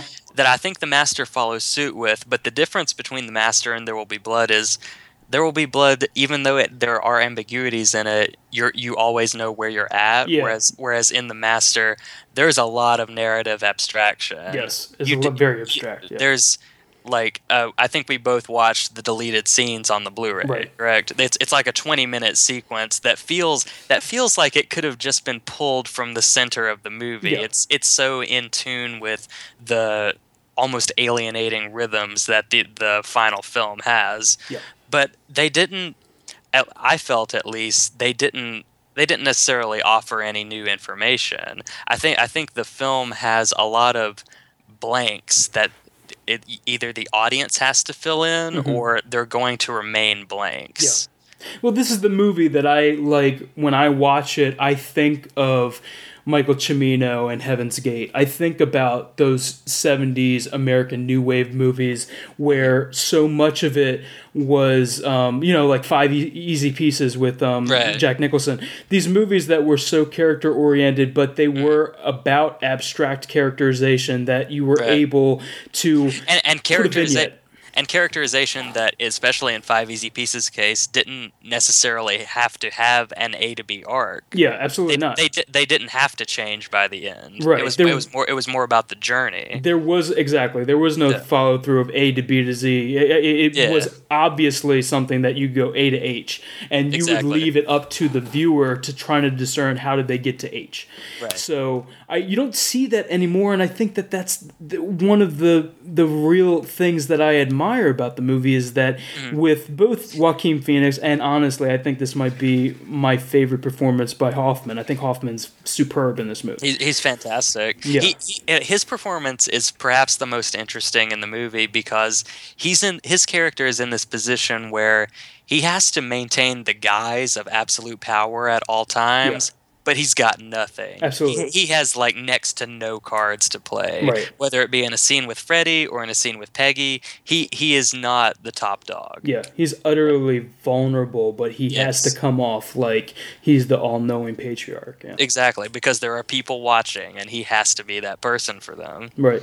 So, do you think that it's just the abstraction that that most people? Um, because I've heard it. I've heard people talk about how impenetrable mm-hmm. this movie is, and and I kind of felt this earlier this year when I was talking to to Eric about um, Magnolia. I feel like there's a part of Magnolia that's impenetrable from it's from a spiritual and religious standpoint that you could probably talk about for hours, and that's one of the the benefits of Magnolia. But Could you? Uh, is is there a Reader's Digest version of that? Can you give me- is there a Cliff's Notes? No, I, I, I feel like we talked about that that scene with the frogs uh, raining, and um, kind that- of so so that what you're kind of saying is that's the point where some audiences will go this way and some audiences are going to go this other. yeah, yeah. It's it's the question of how you read that and what you take away from it. And I think that for some people, rewatching it, even for myself, I don't think that it's it's needed to have an answer. Like, uh-huh. what does that mean? I hate. Yeah. that when people ask that question, what does that mean? You don't need to have what's what does that mean. You can have many different uh, readings on what everything that we're talking about Boogie Nights and uh, well maybe not Boogie Nights, but everything we're talking Right. about with the Master. I'm sure there's someone out there that completely disagrees Right. and sees it another way, and that's that- that's perfectly fine. Yeah, that's the beauty of filmmaking. That's the beauty of art. Everyone, based on their experience, what they've been through, what their life has been, Right. like you're going to have a different take on a piece of art than a, than, a, than another person who Right. has lived a totally different life than you. But it dawned on me as we were talking about doing this podcast that uh-huh. what is impenetrable is you go from There Will Be Blood to The Master. It's very much like going from Drive to Only God Forgives for me. Only not terrible. You said that. I actually love that movie. I serious? love that movie. Okay, that's another We're gonna podcast. we're gonna talk uh, two hours for that, yeah. But uh, no, I'm it- not watching that again. I'm doing that podcast. Let's just talk drive for two hours. no, let's let's talk about it from just a heads up perspective. Um, Drive is very much a movie that even I like when I saw it. Like this is how how kind of out of step I feel. Drive is not a movie that I was blown away by. Was it's amazing and everything. I did see it again after everybody blew up and started getting their hard ons about it, and I was like, oh, this is very good. Very good. I always love the music. You know, I love I love the the drama, the the performance, but um, I can understand why people are so disappointed with Only God's God Forgives. If they go into Un- Only God Forgives, like almost ninety nine percent of the people did, expecting Drive Two. See, I wasn't even expecting No? Drive 2. I was just expecting story and characters. Yeah. oh, it's the Jabathon. I love it. I love Yeah, it. Pretty much. no, but my, my point is that if you go into the master expecting the same sort of narrative gymnastics that There Will Be Blood has, Uh-huh. you're not going to get the same thing. I feel like you're going to be left with kind of uh, how do I read this Right. There, Will- there will be blood is a film of much more closure than the master and I- I- clarity and and, clarity. and clarity that I think than I think the master ever aspired to be. Right. There will be blood. Literally ends with the words "I'm finished." Master does not. And that's how you know he's finished. No. yeah, exactly. Very good. I took that picture. Such a PTA line. By the way. Uh, I think that he's also. I think the master really is. I mean, maybe you could make a case that there are cinephiles that are going to make it the quotable movie, but it certainly is kind of going against the grain of the most quotable line of 2007. I drink your I drink your milkshake. You know what I mean? Yeah, that's true. it's it's not a movie. It's a well written movie. It's a well acted movie, but it's not like I'm going to go around saying, "Well, you you started it off with a quote, so maybe I'm completely wrong." yeah, but I'm a cinephile. Yeah, that's I- I- true. I, am probably gonna close the podcast by asking you to turn my eyes black. It's whatever. I guess the, the the biggest the biggest crime that P.T. Anderson ever committed was really just cutting Melora Walters from the master. this is true. I had, I had never seen that deleted scene before. Before you told me to It's watch it. insane. It's insane. But I mean, you know, at the t- at the at the at the the, the the place that he's at, he can't play it safe. At the That's place that he's at, he can't he can't just rely on his old actors. He can't bring in John C. Reilly to s- steal the day. Yeah, he can't. He can't be giving his audience what he wants anymore. Exactly. This is not the '80s. So Uh, with that in a- mind, man. No, go ahead. What were you saying? There's a well. How related to Melora Walters was what you were about to say? Yeah, I know. I was going to say how related to Inherent Vice do you think that we have have to expect coming from the master? Do we feel like it feels to me from what I've seen so far that we might be dealing with a a, a return to ensemble casts?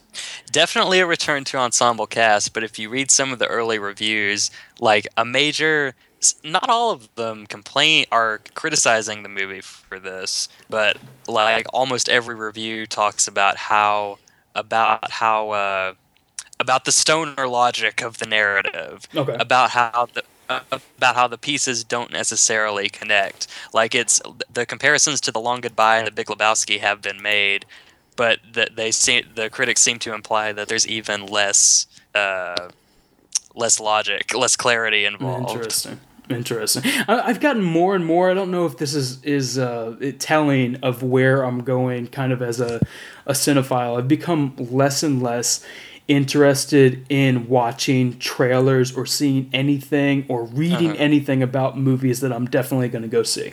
Right. Like even with the Star Wars trailer, Episode Seven trailer that just came out, I was very reluctant to even watch that because I know I'm going to see it. Right. And um, I don't know with, with trailers, trailers do give away a lot of things, and it also creates a, a false sense of hype. I can think of how I felt watching the Master trailer, and I was like so fucking psyched. And I think that that is that that's that narrative, that's that experience that you spin in your head. You think that it's gonna be fucking fantastic, and if you, it's it, it if you have that like the- expectation, it, it hurts. Uh, it goes back to the expectations versus reality box that I was talking about with you on the podcast with Ken regarding Tusk. When there's there is a movie coming out from a filmmaker that you love, you and you you marry what you know about that filmmaker's body of work with what you know about the current project, you immediately start writing and directing your perfect Greg Sadashini version of the movie in your head. And when you go to sit down in the theater and watch it, the movie has two options. It can either give you exactly what you want, or it can give you something different. Yeah. And bec- and because Paul Thomas Anderson is not Greg Sadashini, it's probably going to be something different. and and like you have to sit there and deal with it for two and a half hours. This is a return to length for PTA. It's two and a half hours, and if you're if you're disappointed, you might sit there and stew. If you're not, if, and if you if you're accepting of what he's got to give you, it might be an enlightening experience. Yeah. Arguably, I'm going to be looking for a, a better version of a Greg Sadashini movie, which will never happen, I guess. One day. P.T. Ander- P.T. Anderson will never fulfill that, that hope. How do you fight that, though? How do you We fight that on a? Ukrainian boy. That's how all my movies start. Uh, how do you how do you fight that though? How do you fight this this perfect movie that's in your mind? You you do something that I that I used to do too. Um, you read the scripts too. So Well, no, no, no, No? not not not always. Tusk and the Hateful Eight are very much exceptions. I read Hateful Eight because I didn't think it was happening, uh, and I read Tusk because the last Kevin Smith film that had been released. Wait, fuck. Let me let me figure out. This is complicated. Let me figure out how to formulate this sentence. this is the first I- podcast you're actually drinking on. Jesus Christ! It, it's so it's so totally is not. I read Tusk because it was the first uh, Kevin Smith film to be released that he had written himself since the release of Zack and Miri Make a Right. Porno, which is when he had his implosion or whatever you want to call it. Right. I don't count Red State in that because, as I've said before, he wrote it like at the same time as Zack and Miri, basically. So this is this was the first Kevin Smith film written by the new Kevin Smith. Gotcha. And because the premise was so out there, I was just curious. I Right. had to know how good it was going to be. Right. So how do you fight it then? How do you fight this expectation in yourself? Do you always keep an open mind? You tell yourself before you go see it, oh, um, you know, I, I'll be open to anything. I'm not going to try to apply my Joseph William Lewis uh, perfect movie on top of it. How do how do you fight it? Well, I tell you, Greg, it's a learning curve because over the past year, with movies that I've been very excited about, I've noticed that that, that this is something I've had to grow out of. When you're sitting there watching a movie and it's not your version of the movie, you cannot sit there and be angry the entire movie. I experienced that. I went earlier this year. I went to go see the Grand Budapest Hotel, Right. which is a which is a very good movie, but it is my least favorite Wes Anderson movie. After seeing it a couple of times, it's still my least favorite. Yeah. But the second time I watched it, I enjoyed it. The first time I watched it, I sat there wanting it to be the Royal Tenenbaums for Right. two hours. Right. Yeah. Yeah, that's a that's another that's another podcast that we can definitely have about Wes Anderson's um, For sure. Yeah. Are you are you a Wes Anderson fan? I am, but I do have some reticence. I, I did want to talk to, um, you know, uh, James David Patrick, the guy that does all the um, Bond age stuff, the James, Bond stuff. Um, he and I have been talking about revisiting because I personally absolutely loathe Darjeeling Limited, and he absolutely thinks it's his best movie. So I want to. I want to I want to revisit it. I'm interested in revisiting it because I only saw it once in theater. So no, but but I think that there is a criticism to be made for for Wes Anderson's um, Mm-hmm. more recent career versus you know the people that kind of grew up on him in Rush Hour. Uh, Rush Hour. I would love to see his Rush Hour. Oh Uh, man, with, uh, I do not understand the words that are coming out of your mouth. cut to a cut to like a Rolling Stones song. Yeah, yeah. But uh, with Rushmore and and Bottle Rocket and stuff like that, I think that's interesting because there are people that are very much P.T. Anderson people that you know grew up with you know the the Boogie Nights and and Magnolia, and they have not found the way to kind of translate to his most recent work, and it's similar with Wes Anderson. Maybe we can get uh, Paul W. S. Anderson in here. The people that are only into like shopping and what what what what, were, what was another early movie that he did Um, before he did Resident Evil, but. Yeah, Before like Man. event, yeah, like Event Horizon. Like there were those Event Horizon audience members that said, "Fuck Resident Evil Five, I'm not gonna see that." Yes. I, what I was saying was, did I just throw out Hollow Man? That's totally Verhoeven, isn't it? yeah, I was gonna, I was gonna thing. gloss over it, man. I was gonna gloss over it. well, I had to call myself out because someone out there, I don't know who, but they would know. Oh, they're gonna lambast your fucking uh, your Twitter your your Twitter uh, profile with that. More like toasted shitzo. This guy doesn't know what he's talking about. But I got one more inc- question to ask you. Do it. Okay. There, there's one point near the end of the Master that every, each time I've watched it has baffled me more, and this time was no different. Uh, at the end of the movie, Lancaster has relocated to England, Right. and there's this very peculiar scene where Freddy is sleeping in a movie theater, and someone brings and the theater attendant brings him a phone, and it's a phone call from Lancaster asking him to come to England, and he wants him to bring him some cools when he does because Right. they don't sell them over there. okay, the phone call ends, and then it seems to cut to a shot of Freddy waking up in the theater, or or not waking up, but still still asleep. Right. Right. Okay. And then we see him go to England, and he gets into this big room with Lancaster and Peggy. And I'm trying. I'm trying to remember. Lancaster specifically makes verbal reference to having called him because he's going to tell him where they met in a past life. Right.